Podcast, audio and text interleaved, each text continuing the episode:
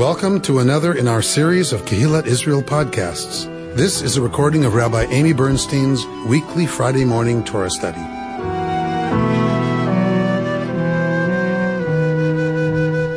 We are in Parshat Kitavo this morning, which means that we are going to be looking, since we're in the third third of every Parsha, because we're in the third year of a triennial reading, it means we're going to be starting at chapter 27, verse 11.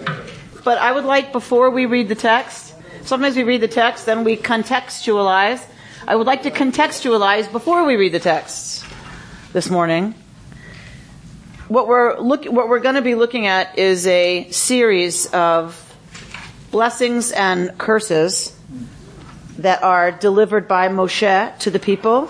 Remember, they're getting ready to cross. Moshe is not going with them. So this is one of Moshe's last jobs as their leader is to impart to them the importance of keeping the covenant. And as early as the third millennium BCE in Sumer, we have examples of these texts. So third millennium BCE Sumer, right? So we have Sumerian versions of this 3000 BCE. All right. So think about that for a minute, right? That, that is a very, very, very old tradition. Uh, and, and Israel is not even close to any kind of real reconstruction, bless you, uh, or any kind of like newness about this. This is very much an old practice. It is very much uh, ingrained in the culture of the ancient Near East. That when you have a covenant, you you enforce it by speaking what will happen if you keep it, and what will happen if you break it. It makes a lot of sense if you think about why you're doing it. It makes a lot of sense that the punishments for breaking it would be really what's focused on. Right? Yes, it's, it's nice to have rewards and, and all of that, and, and that's a good thing. But really the point of this ceremony is a motivation to keep people from breaking the covenant.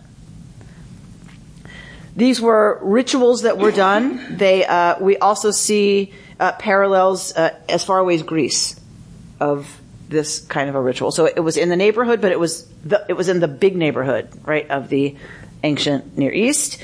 Uh, and what do we know before Israel? What do we know about covenants?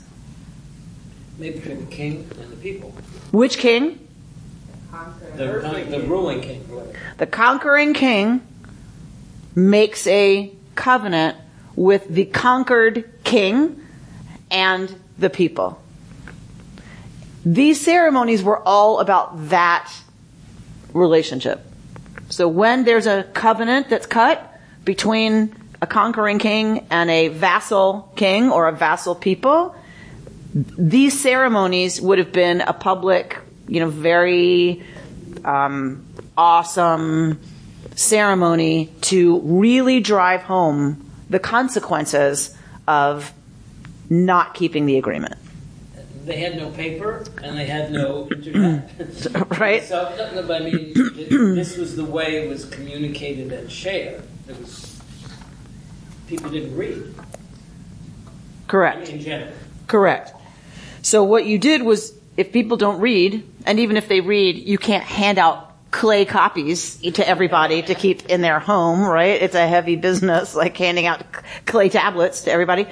What you do is you write it in public and you recite it in public. So you would go over the terms of the agreement and then you would have this ceremony where, you know, in front of everybody, the blessings for following the covenant and the curses for the consequences for not keeping it are read out loud. Usually you're going to involve your religious authorities. This is, this is going to have religious overtone, religious basis as a ceremony. So now you're bringing in the gods essentially to witness. So the gods witness that the people have said, Amen. The, the blessings are recited, the curses are recited, and the people answer Amen. Why do the people need to answer Amen? So they're verbally committing themselves the same way we, right? You know, when we are in court, we swear, right? You know, they, they are basically saying, I, we promise to do this. And not only do we promise to do this, but we accept and, and help, um, trigger the mechanisms by which we will be cursed if we don't and blessed if we do.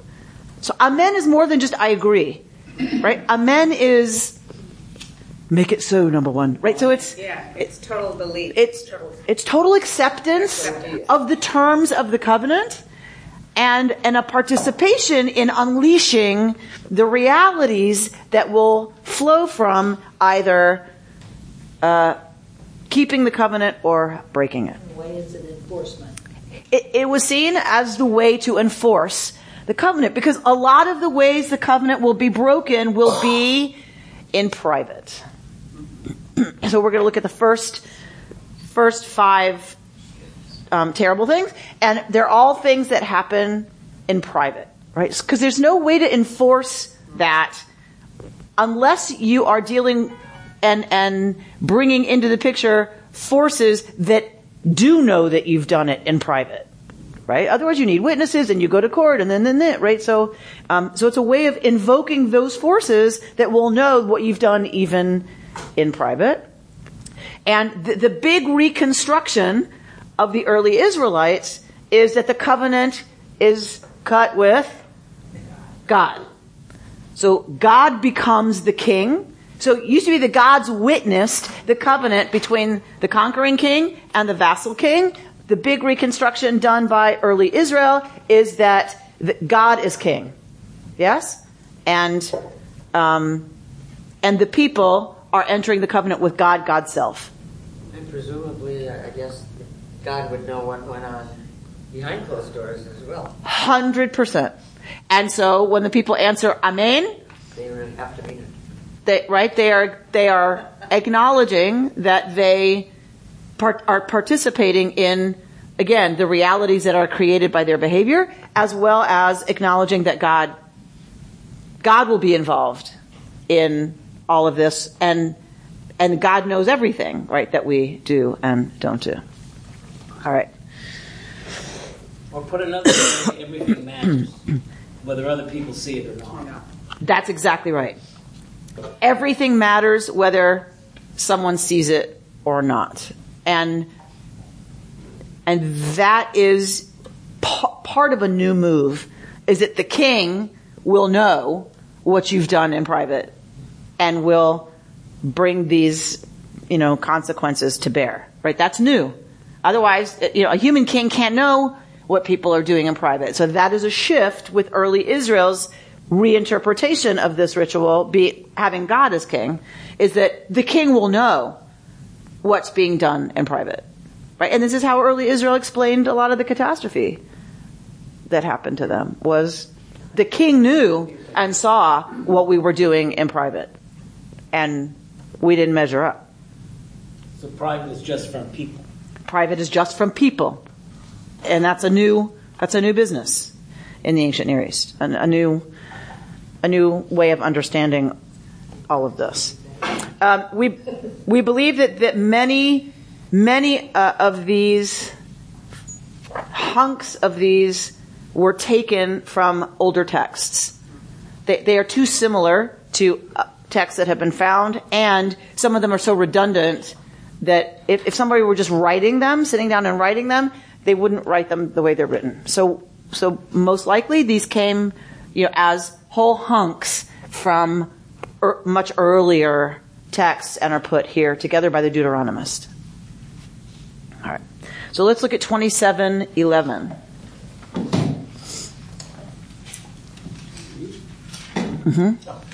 Thereupon Moses charged the people, saying, After you have crossed the Jordan, the following shall stand on Mount uh, Gerizim when the blessing for the people is spoken Simeon, Levi, Judah, Issachar, Joseph, and Benjamin.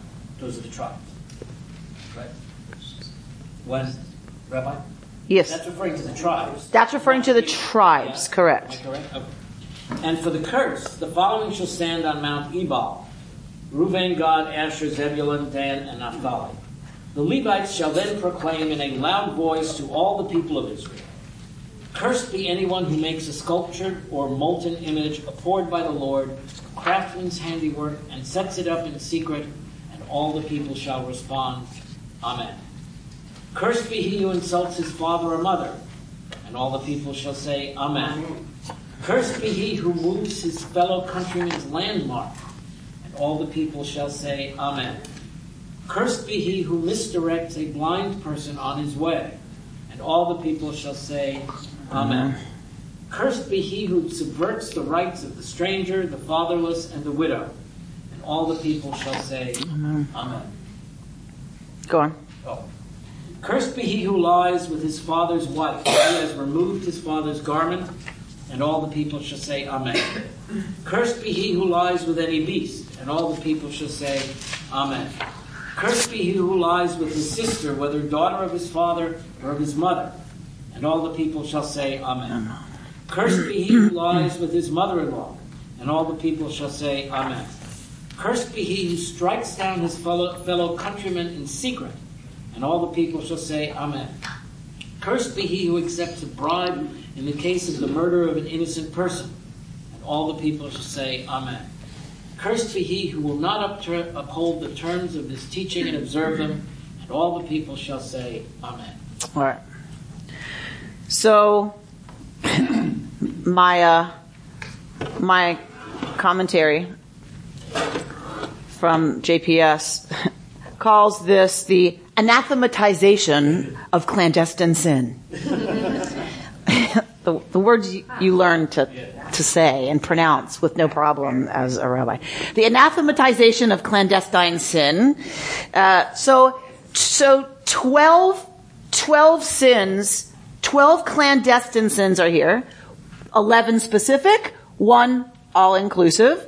So if, if we're looking at these being anathema, then that says something about what the priorities of the society are.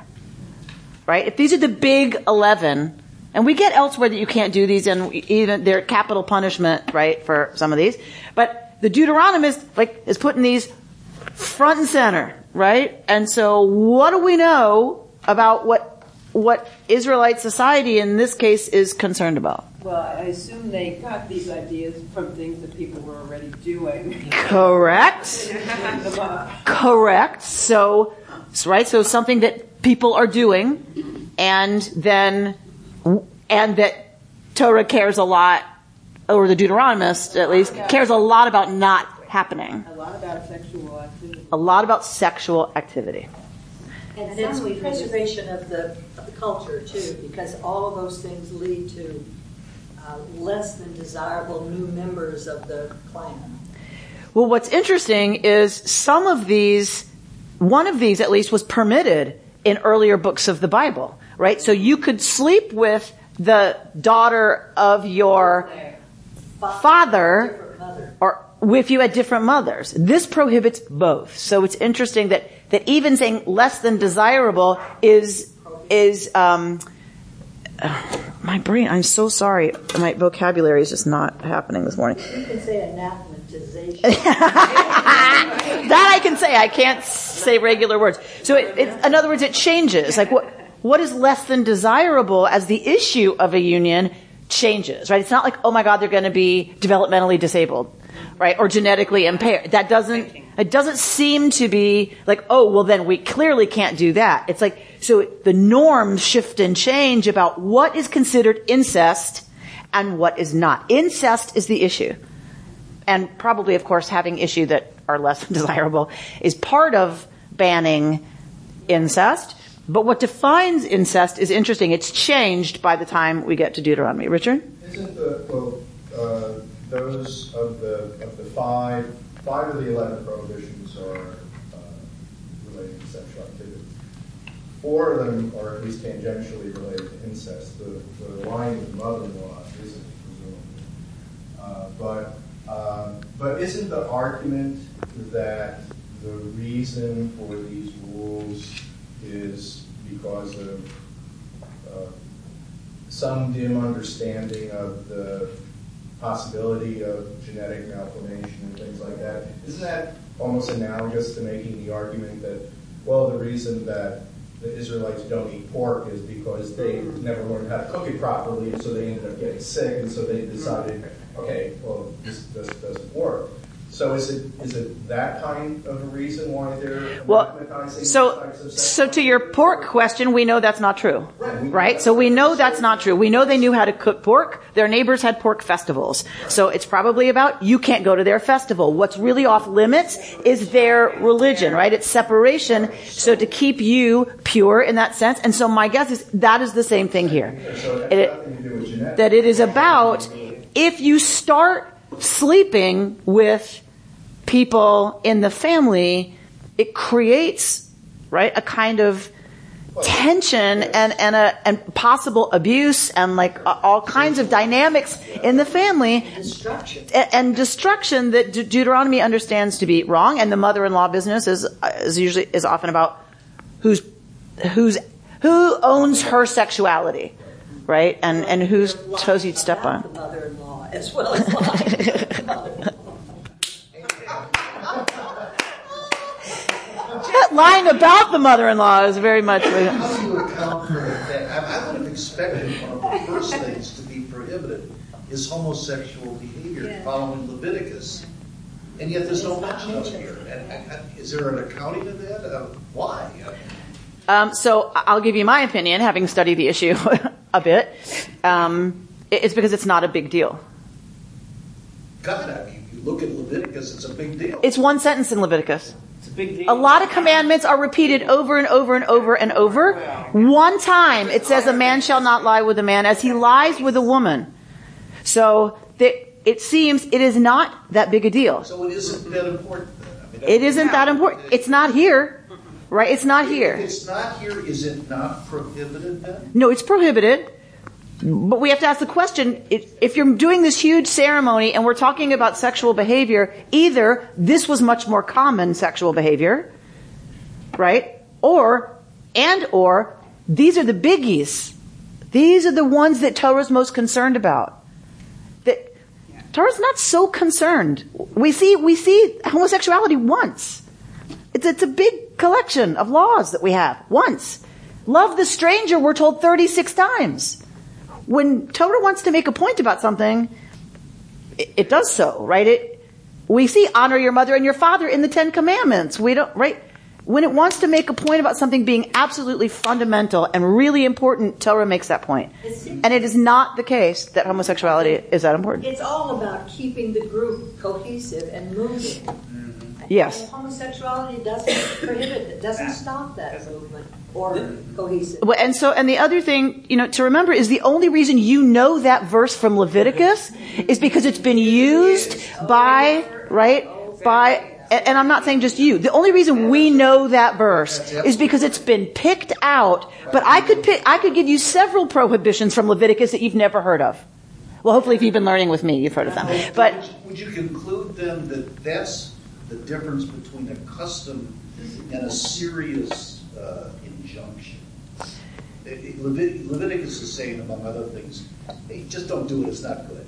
Well, uh, This is saying, if you don't do it, you're cursed. Well, a fundamentalist will read them all with the same weight, right? So people who love to pick out verses read them all with the same weight, right? Except they don't, right? Because take care of the poor. Yeah. That that one who that's mentioned like a bunch of times gets like you know excised, and other ones get lifted up, and they say they have the same weight, but they don't because they don't give it the same weight themselves.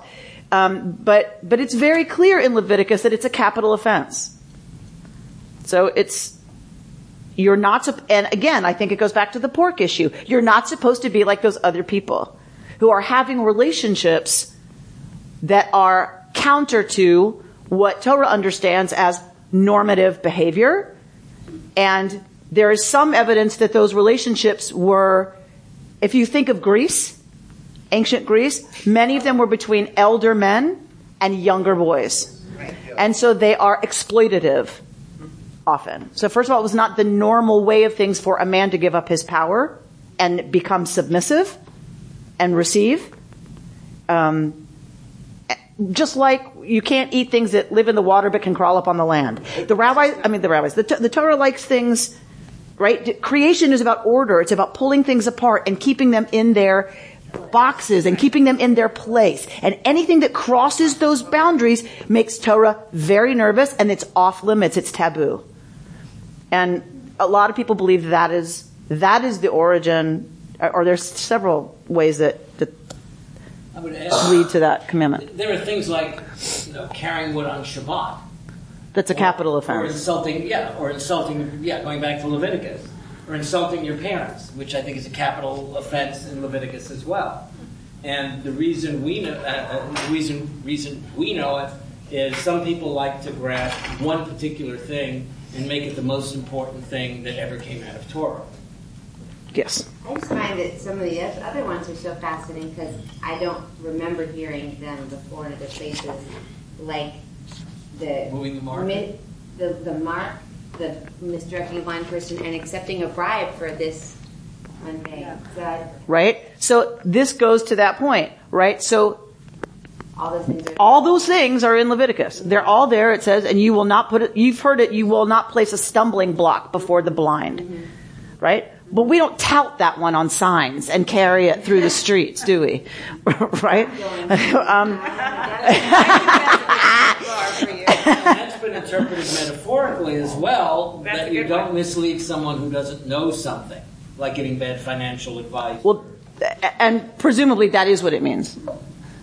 Right, as well as Pres- well as leading a blind person in wrong. Right. Right, but presumably not a lot of people are running around leading blind people down dark alleys and like running them into walls, right? But, so I think even Torah understands this The, the mind metaphorically. marker thing is about preserving territory. That's right. And again, that's about society, like the sexual thing, of keeping society operating properly and not in chaos. Absolutely. So these are the big, the big 11 behaviors, right? Um, people go, really? Bestiality? Right? Bestiality made it in, homosexuality did not, right? Um, but in rural areas, raising animals, it was not uncommon. And some ancient law codes permit sexual intercourse with certain animals and prohibits it with others.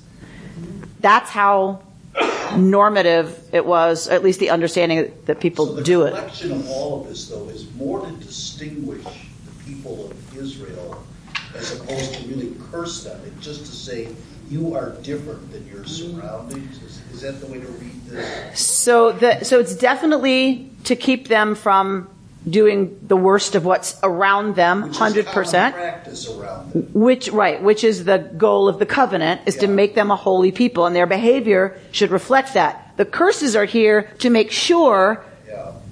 That people don't, in private, where they can't be prevented from doing it, they remember, uh-oh, if I do that, right, I'm, I said amen publicly, I will trigger the consequences, and the consequences are horrifying. They're supposed to be. So I can walk out of here saying, this is just a list of bad behavior, and we as Jews should not engage in this, and it is all around us, and we are different than those tribes around us. I think, yes, we You could, walk out of here saying, I'm about to die because I just did the following. But it goes beyond just distinction from other people. right, so, but I think what David, what I hear David asking is what do we take from it? that what, yes, what we can take from it is we're commanded to be a holy people. And no matter what's going on around us, we are called to an ethical and moral set of behaviors. We could discuss what they are for us today. In a way, I would love to hear from y'all what you think, right? If we were to reenact the ceremony, if you read my piece in the Jewish Journal, my fantasy is to reenact this ceremony a few weeks ago. Um, uh, my fantasy is to reenact this, right? Because we always read this a few weeks before the high holidays, right? All that we think this might have been an annual ceremony, a recovenanting ceremony, and so all the people are standing there.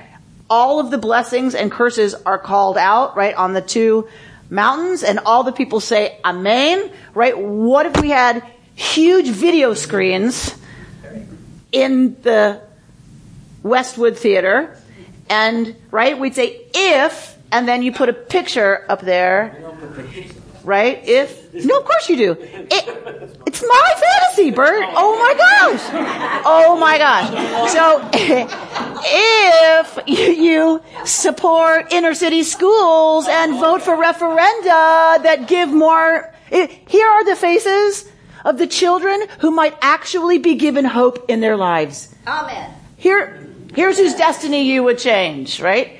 If you don't become generous, right? Here's a kid dying of malaria because you couldn't spend a few cents on mosquito netting and we'd have to answer, Amen. Like, what if we really did this? Let's do it. And Why not? right. I think it's a little late for the production aspect um, of the ritual right now. Planning now for next year. Yeah, right. Ah, there you go. Rita? So, um, why does he have half, he, why does, why, why is it said that half of the tribe shall stand on one side?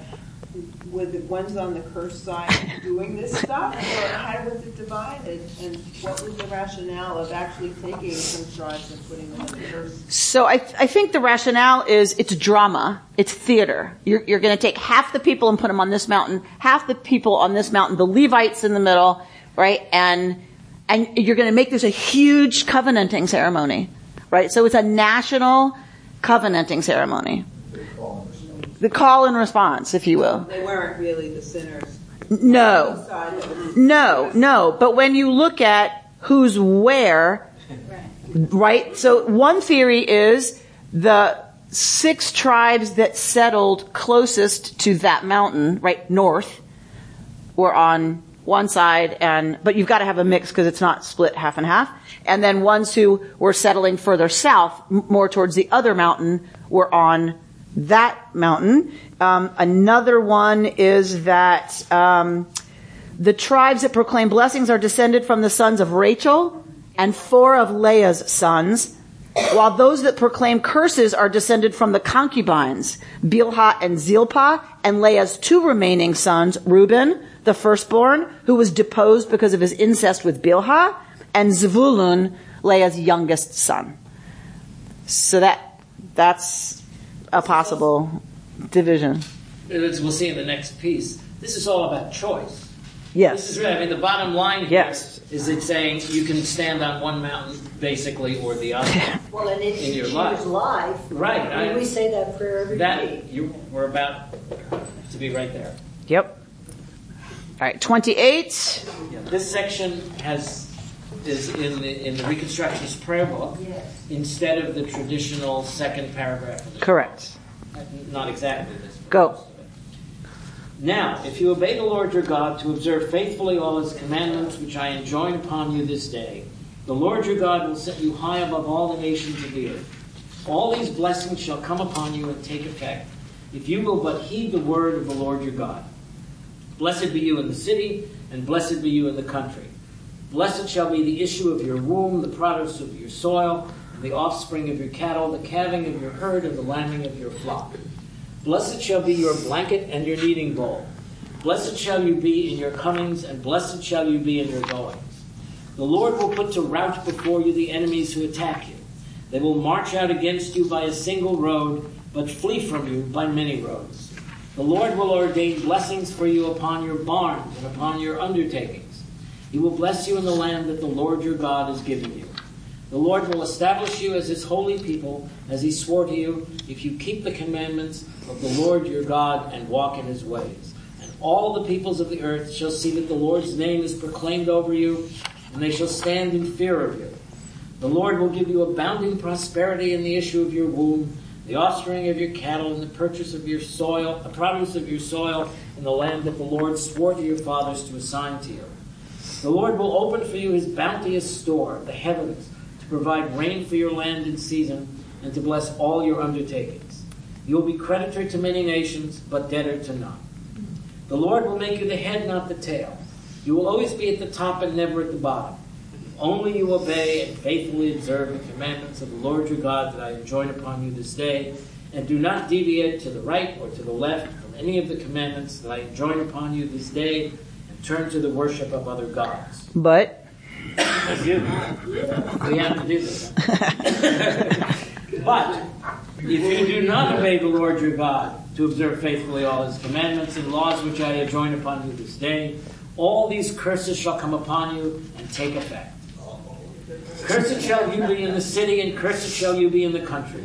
Cursed shall be your basket and your kneading bowl. Cursed shall be the issue of your womb and the produce of your soil, the calving of your herd and the lambing of your flock. Cursed shall you be in your comings, and cursed shall you be in your goings.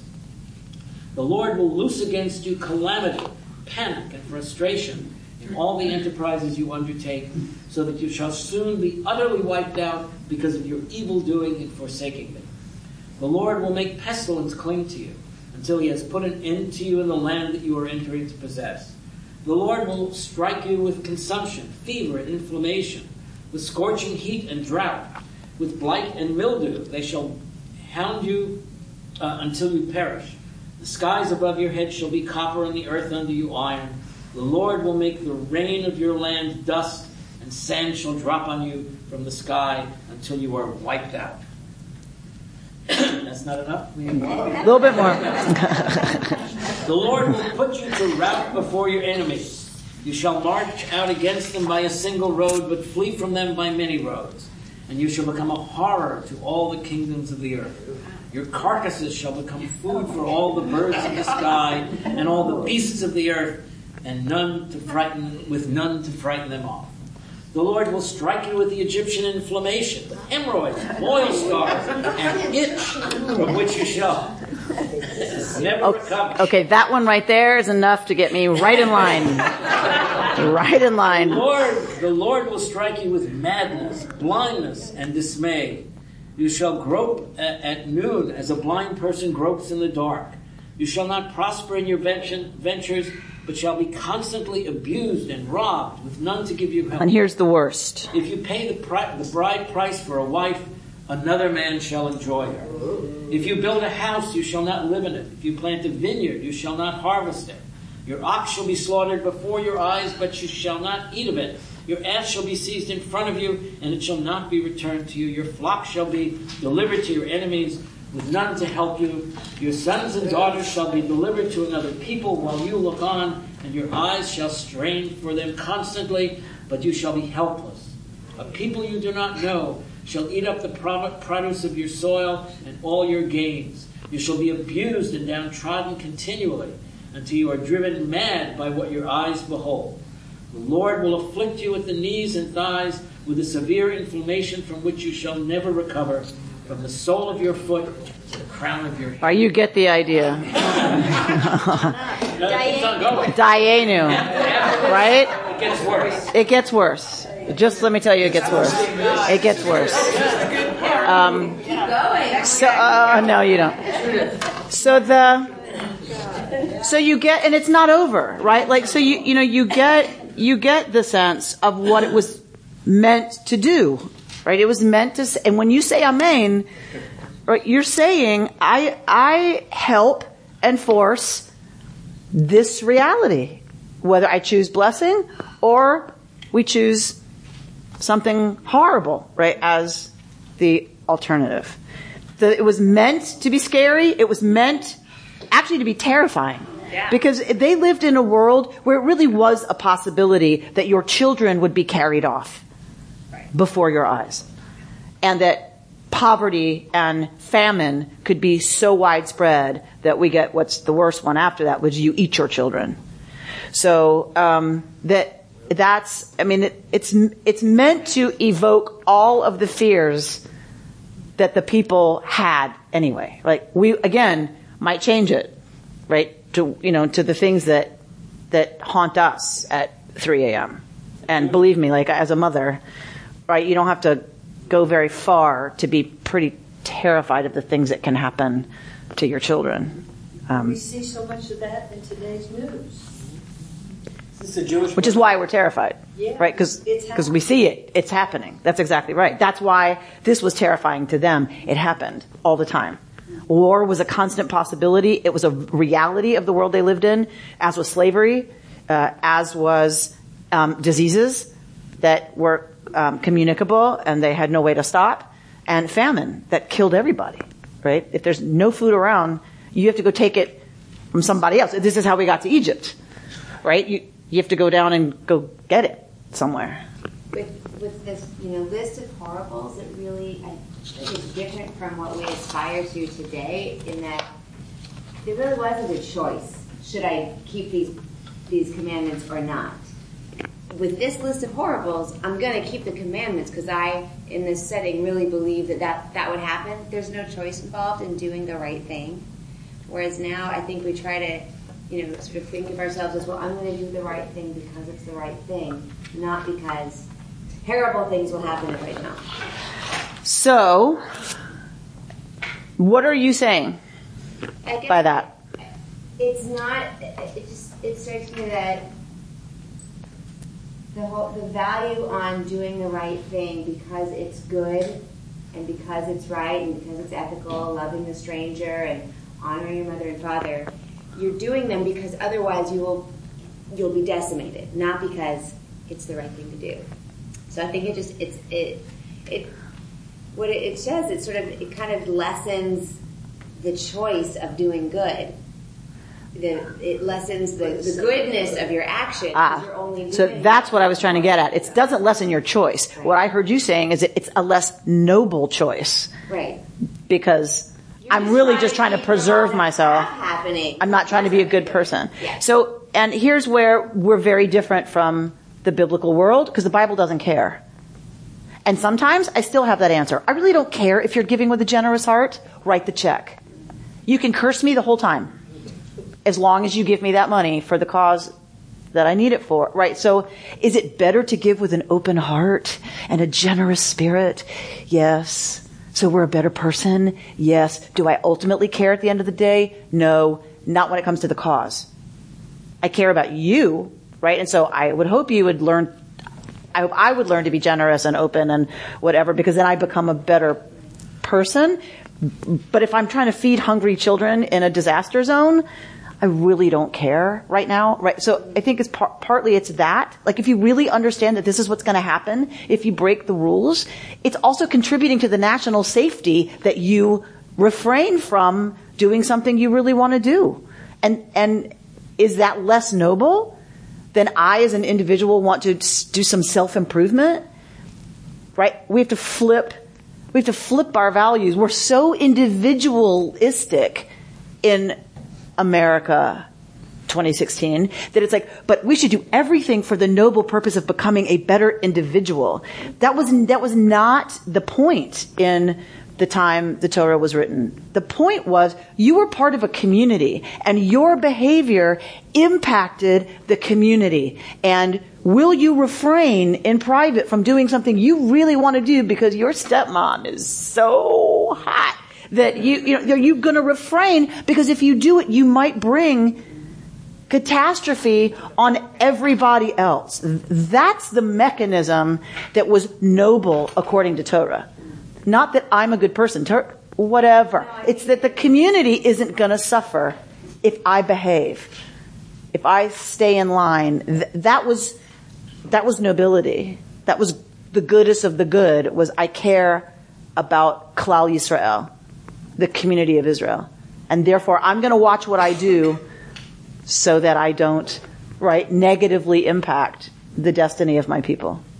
Having just read these verses, and from our vantage point, knowing what's coming down the road in several hundred years and then like a thousand years after this,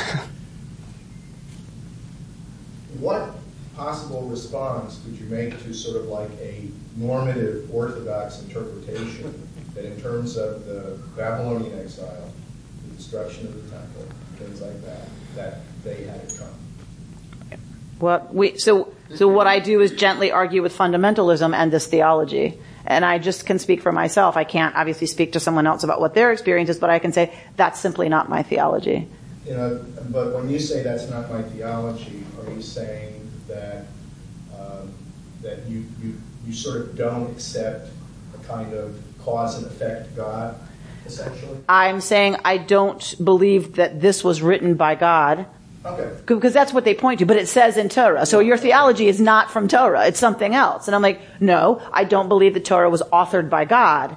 I believe it was authored by people who believed if they didn't do X and did do Y, that catastrophe was going to befall them because that's how they understood the crazy, chaotic universe that they lived in. And I completely understand that. I do believe in a cause and effect.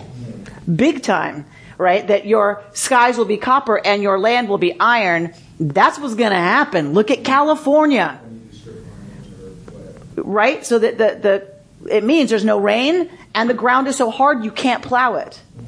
right? That, that is what we're creating right now, right here, exactly what's printed in this text. And it's in our prayer book, right? So it's, that's cause and effect. That I believe in 100%, and I believe that it's a moral and ethical obligation to refrain from behaviors that we really want to do. It's not about sex anymore, because that's all permitted, right? It's, it's about driving my SUV or, you know, and, and I include myself in that, but you know, dri- driving what I want to drive, when I want to drive it, my convenience, my, you know, my greed, my gluttony of resources is causing exactly what the Torah is talking about. And that's where for me there still is a theological and spiritual relationship between cause and effect, but it isn't about God.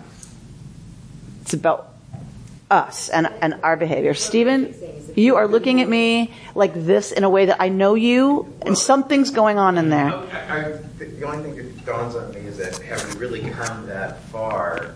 Because we're still pretty fear driven and fear motivated. So these, you know, just doing good because we want to do good is not really enough. We're human beings.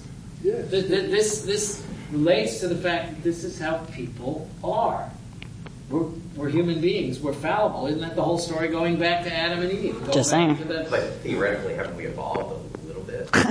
Well, so Laura, Lo- package is different. The clothes are different. Laura would argue that we have. Laura would argue that we're trying to be good people and evolved. And not because, as you were saying, so that I feel good about myself, but so that the kids don't get malaria, so that the schools are better. So that was my point. Was we we try to do good things because we want the world to, to be better, not because we're afraid that if we don't, uh, something bad's going to happen to me personally. It's mo- it is about the community. It is It's about- if I don't act for the good of the community, this community is will suffer. So you're saying that positive motivation Yeah, rather than a negative motivation. I'm right. sure that's true for most people, though. The, one of the words is, is, is ideally, it's absolutely right. We do things because we want to be good. Okay. But the real thing is there are consequences, and you raise kids to say there are consequences for doing certain things. And that word has to be in here, whether it's not extreme as this, maybe.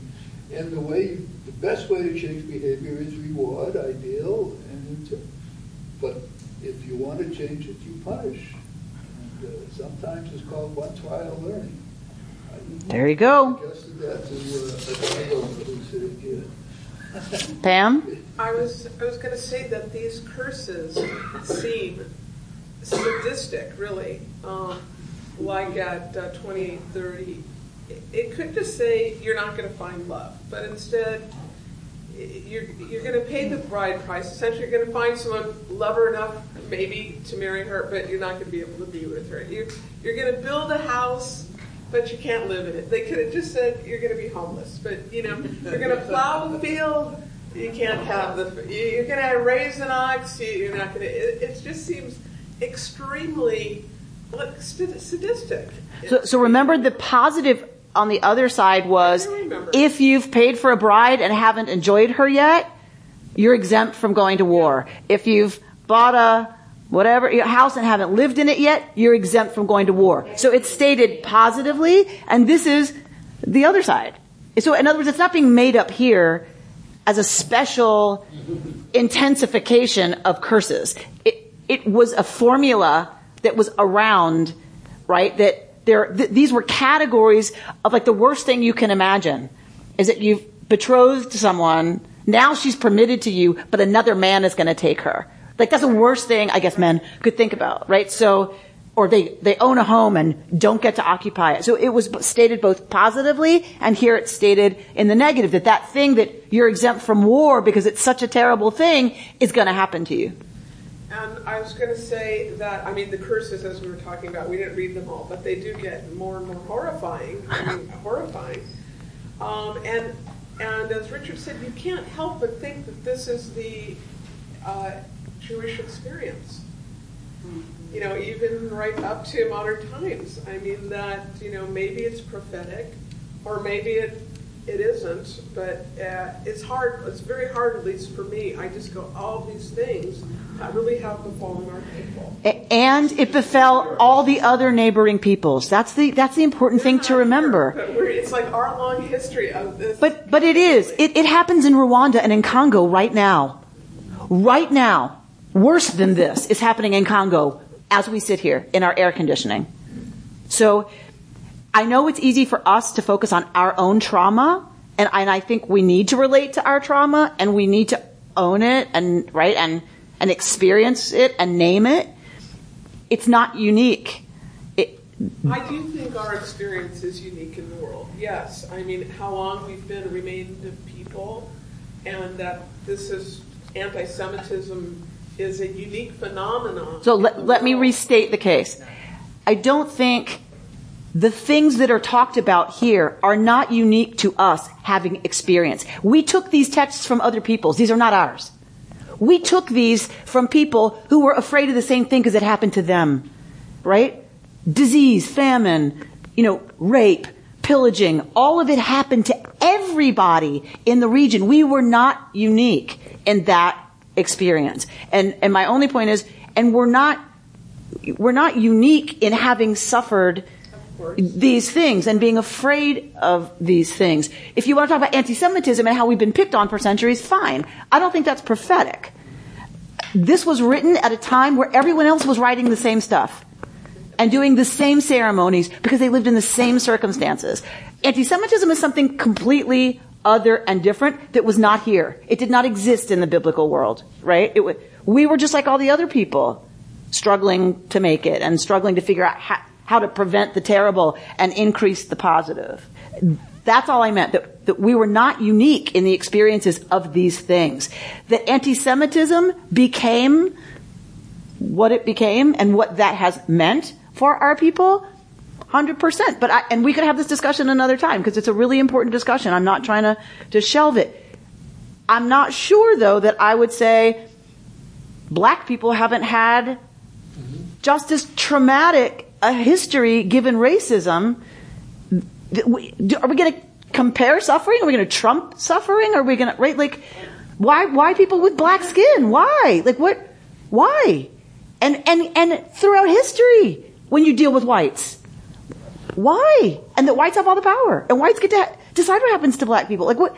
Why? Right? Like the, it makes as little sense to me as anti-Semitism does, and it's horrible to the people who have experienced it for centuries, maybe millennia. Right? It, and so, is there a unique hatred of Jews? Is anti-Semitism unique in its awfulness and its vicissitude? Okay, we could argue it is. I think I just always want to use my attachment to our suffering as a tool for empathy and compassion and a positive motivator to prevent it to, from happening to anyone else. Rather, I, I can't stay too long in why us and how horrible our history has been in comparison to everybody. Like, I, I just, I, it's not helpful for me to stay there very long, but I think it's important to name it and claim it because I think it's actually a big part of why we get crazy when we talk about Israel. People can't even have a civil conversation. I think it's because of exactly what you're talking about. The pain, the collective trauma, um, comes out, the irrational response to that, which of course is irrational, right? Because it's about feeling, I think shows itself in our conversations about Israel. It's really about existential angst and PTSD that's activating all of the worst parts of our, you know, the amygdala goes crazy and everything starts freaking out and then we start screaming at each other like, you're a traitor. Right? And, um, so I think the pain is there and I think it's important to name it and claim it and then figure out what do we want to do with that. Most of the, most of these curses are, are physical. The ones that to me always seem the most powerful are the psychological ones. And okay. it, it is amazing that this, you know, you'll be confused. You know, you'll, you, you, you won't be able to think right. Or, or the thing about children, it's not just. Yeah, that's the one that, It- it that's the one that gets me. It- it- to me, it is amazing that the psychological pain that these come from, and this is thousands of years old, are is so relevant to us today. That we as human beings still can feel these same pains, although perhaps not some of the physical things here. The emotional. Hemorrhoid ones, I gotta tell you, that's a terrifying one, Tari. That's a terrifying. That'll never go away, ever, ever. Um, Hemorrhoids and mildew. because they experienced it, right? They, they experienced it. Um, is the mildew the, the leprosy of the walls? Well, so that is it mildew? Is it tzara'at? Only a priest can decide if it's mildew or tzara'at, but presumably they looked similar, right? You know, um, but right. So um, let let's look at the piece by Yael Splansky that you have to influence and to be shaped by another's influence. So leaving the biblical world of the, the context that this comes from, this section became known in rabbinic literature and rabbinic circles as, hi Kay, um, as tochacha, as rebuke. So, uh, and this was read in sotto voce in the synagogue. It was read quickly. Um, usually the shatz, the shaliach tzibur, not a congregant, was called to recite these um, and to do it. In other words, to take the the ickiness upon themselves to read in a low voice, very quickly, all of the curses. Right? It's kind of the idea. This is going to read them out loud. So, it's so rabbinic. It's very rabbi, right? That we're going to take the Torah that had the whole national ceremony and big screens and, you know, loudspeakers and everybody's, and the rabbis are like, sotto voce, very quickly, run through them, see if we can get through them as fast as possible. Okay, now we're done.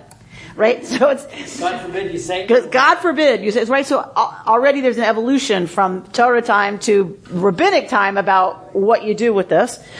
But tochacha becomes a concept in rabbinic literature because we do get in Leviticus 19, place you pulled one verse from, um, but you don't know this verse, right? So, like, let's put this on a sign too and carry it through the streets, Laura, okay? Um, Hocheach tochiach et amitecha, alav chet. So you are, you are commanded to reprove your kinsperson, but you may not incur guilt for having done so. Can you translate that? So you may, you are required to give a tochacha. You are required to give a rebuke to someone close to you who's doing something that they should not be doing. But you may not do so in a way that now you're guilty of something. Right? So drop down. 2,000 years ago, you see that paragraph? I, I think, you're, is it color copy for you? Okay, then, then you see the highlight, right? 2,000 years ago, the Mishnaic sage Rabbi Tarfon asked, I wonder where there, whether there is anyone in this generation who accepts reproof. Rabbi El- Elazar ben Azariah responded, I wonder if there is anyone in this generation who knows how to give reproof. Right? So they're arguing about like what kind of a society they live in. I think they thought this was like so appropriate to our time right now, like pre-election. Together, these early rabbis acknowledge that criticism is hard to receive and hard to give so that it can be received. But according to the later Talmudic rabbis, the stakes are very high. It could be that everything depends on our ability to give and receive rebuke effectively. Such mutual responsibility for one another can make or break an entire civilization. Tractate Shabbat records the rabbinic debate. Why was Jerusalem destroyed by the Romans in 70 CE? So this goes Pam to some of your right. The rabbis ask the same question, like why? Why? What happened? Why? Uh, you know, right? So Jerusalem and Ula taught Jerusalem was destroyed because its inhabitants were not ashamed of one another. And Rabbi Amram, son of Rabbi Shimon, son of Abba, taught in the name of his father's teacher, Rabbi Hanina, Jerusalem was destroyed because they did not rebuke one another. Effective critique of ethical lapses can keep a society, a congregation, a family from collapse. Drop down. However, the end of the second next paragraph. However, our rabbis observe that when one citizen repeatedly dodges the obligation to reproach a fellow citizen, the fabric of society weakens and can begin to unravel. Drop down, skip a paragraph. Much is written about how to rebuke so that it is more likely to be received. This is also how you don't incur guilt for giving someone rebuke. Rebuke should be given privately. So what, so what is, what is the way you would incur guilt here? To shame someone in front of other people was considered by the rabbis one of the worst things you could do. They said it was akin to murder. They call it halbanat panim, the whitening of the face. Because people just drain when they're ashamed. They just, their face, their face drains of blood. You see people just go white as a sheet, right? It, that's halbanat panim, the whitening of the face. And they, they call it akin to murder. Um, because in a way, who you were before that, you can't ever be again. You know, that it's that damaging to people and to their reputation, and you can't undo that. So who they were before, if, in fact, has been killed. We still talk about saving face. Right? That's ex- that's exactly right. Saving, meaning saving the color of your face. Richard? Isn't, isn't there a bit of a contradiction, though, in terms of what we're, it's suggested that we do, in that, in the paragraph that says, writing about how to give a review, is that it should be done privately. But in the paragraph just above it, the, the issue is, if, we, if we're seeing um, uh, a woman scolding her child, you know, uh, in a, in a, you know, too fiercely, that you know, we should, it's, you know, how we respond then and there is important. Mhm. Now, I suppose if you knew who the person actually is, because half the time you're seeing strangers in the supermarket, but if you know who the person is, I suppose in theory, you should like, So I, I think this is ideal.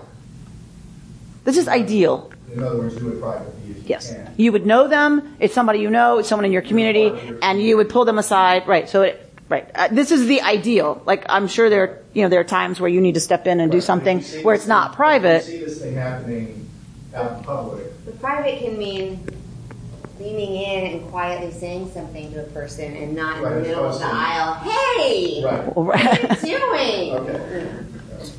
That came really naturally to you. I gotta say, really easily. I'm, I'm working really hard on the not. on the not shaving part. All right. Um, res- it should be done respectfully from the Mishneh Torah. It should be done without shaming. We see this in the Babylonian Talmud, and always out of love. Um, and his anthology on Jewish ethics, Rabbi Joseph Telushkin advises if you find yourself looking forward to giving the criticism, it's not the right time to give the criticism. Your motives are not yet coming from the right place, and your words are unlikely to sound loving. But if the thought of what you need to do pains you and you wish you didn't have to do it, then proceed. Your motives are probably trustworthy and this will come through. Right? So the minute you're like, I'm gonna take care of it, right? That, yeah, not a good time to, to be offering feedback, as we call it. I think Laura should hold a class.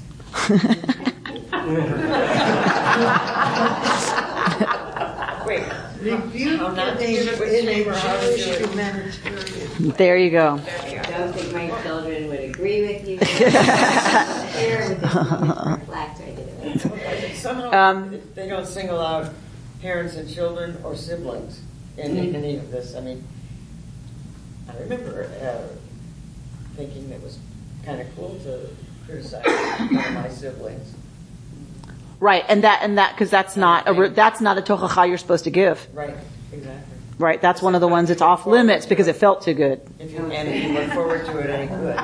It ain't good. That's right. If you look forward to it, it ain't good. That's right. So the middle of the next paragraph, Slichot arrives this Saturday night. The High Holy Day verses and melodies begin to play, tugging at our heartstrings and awakening our consciousness.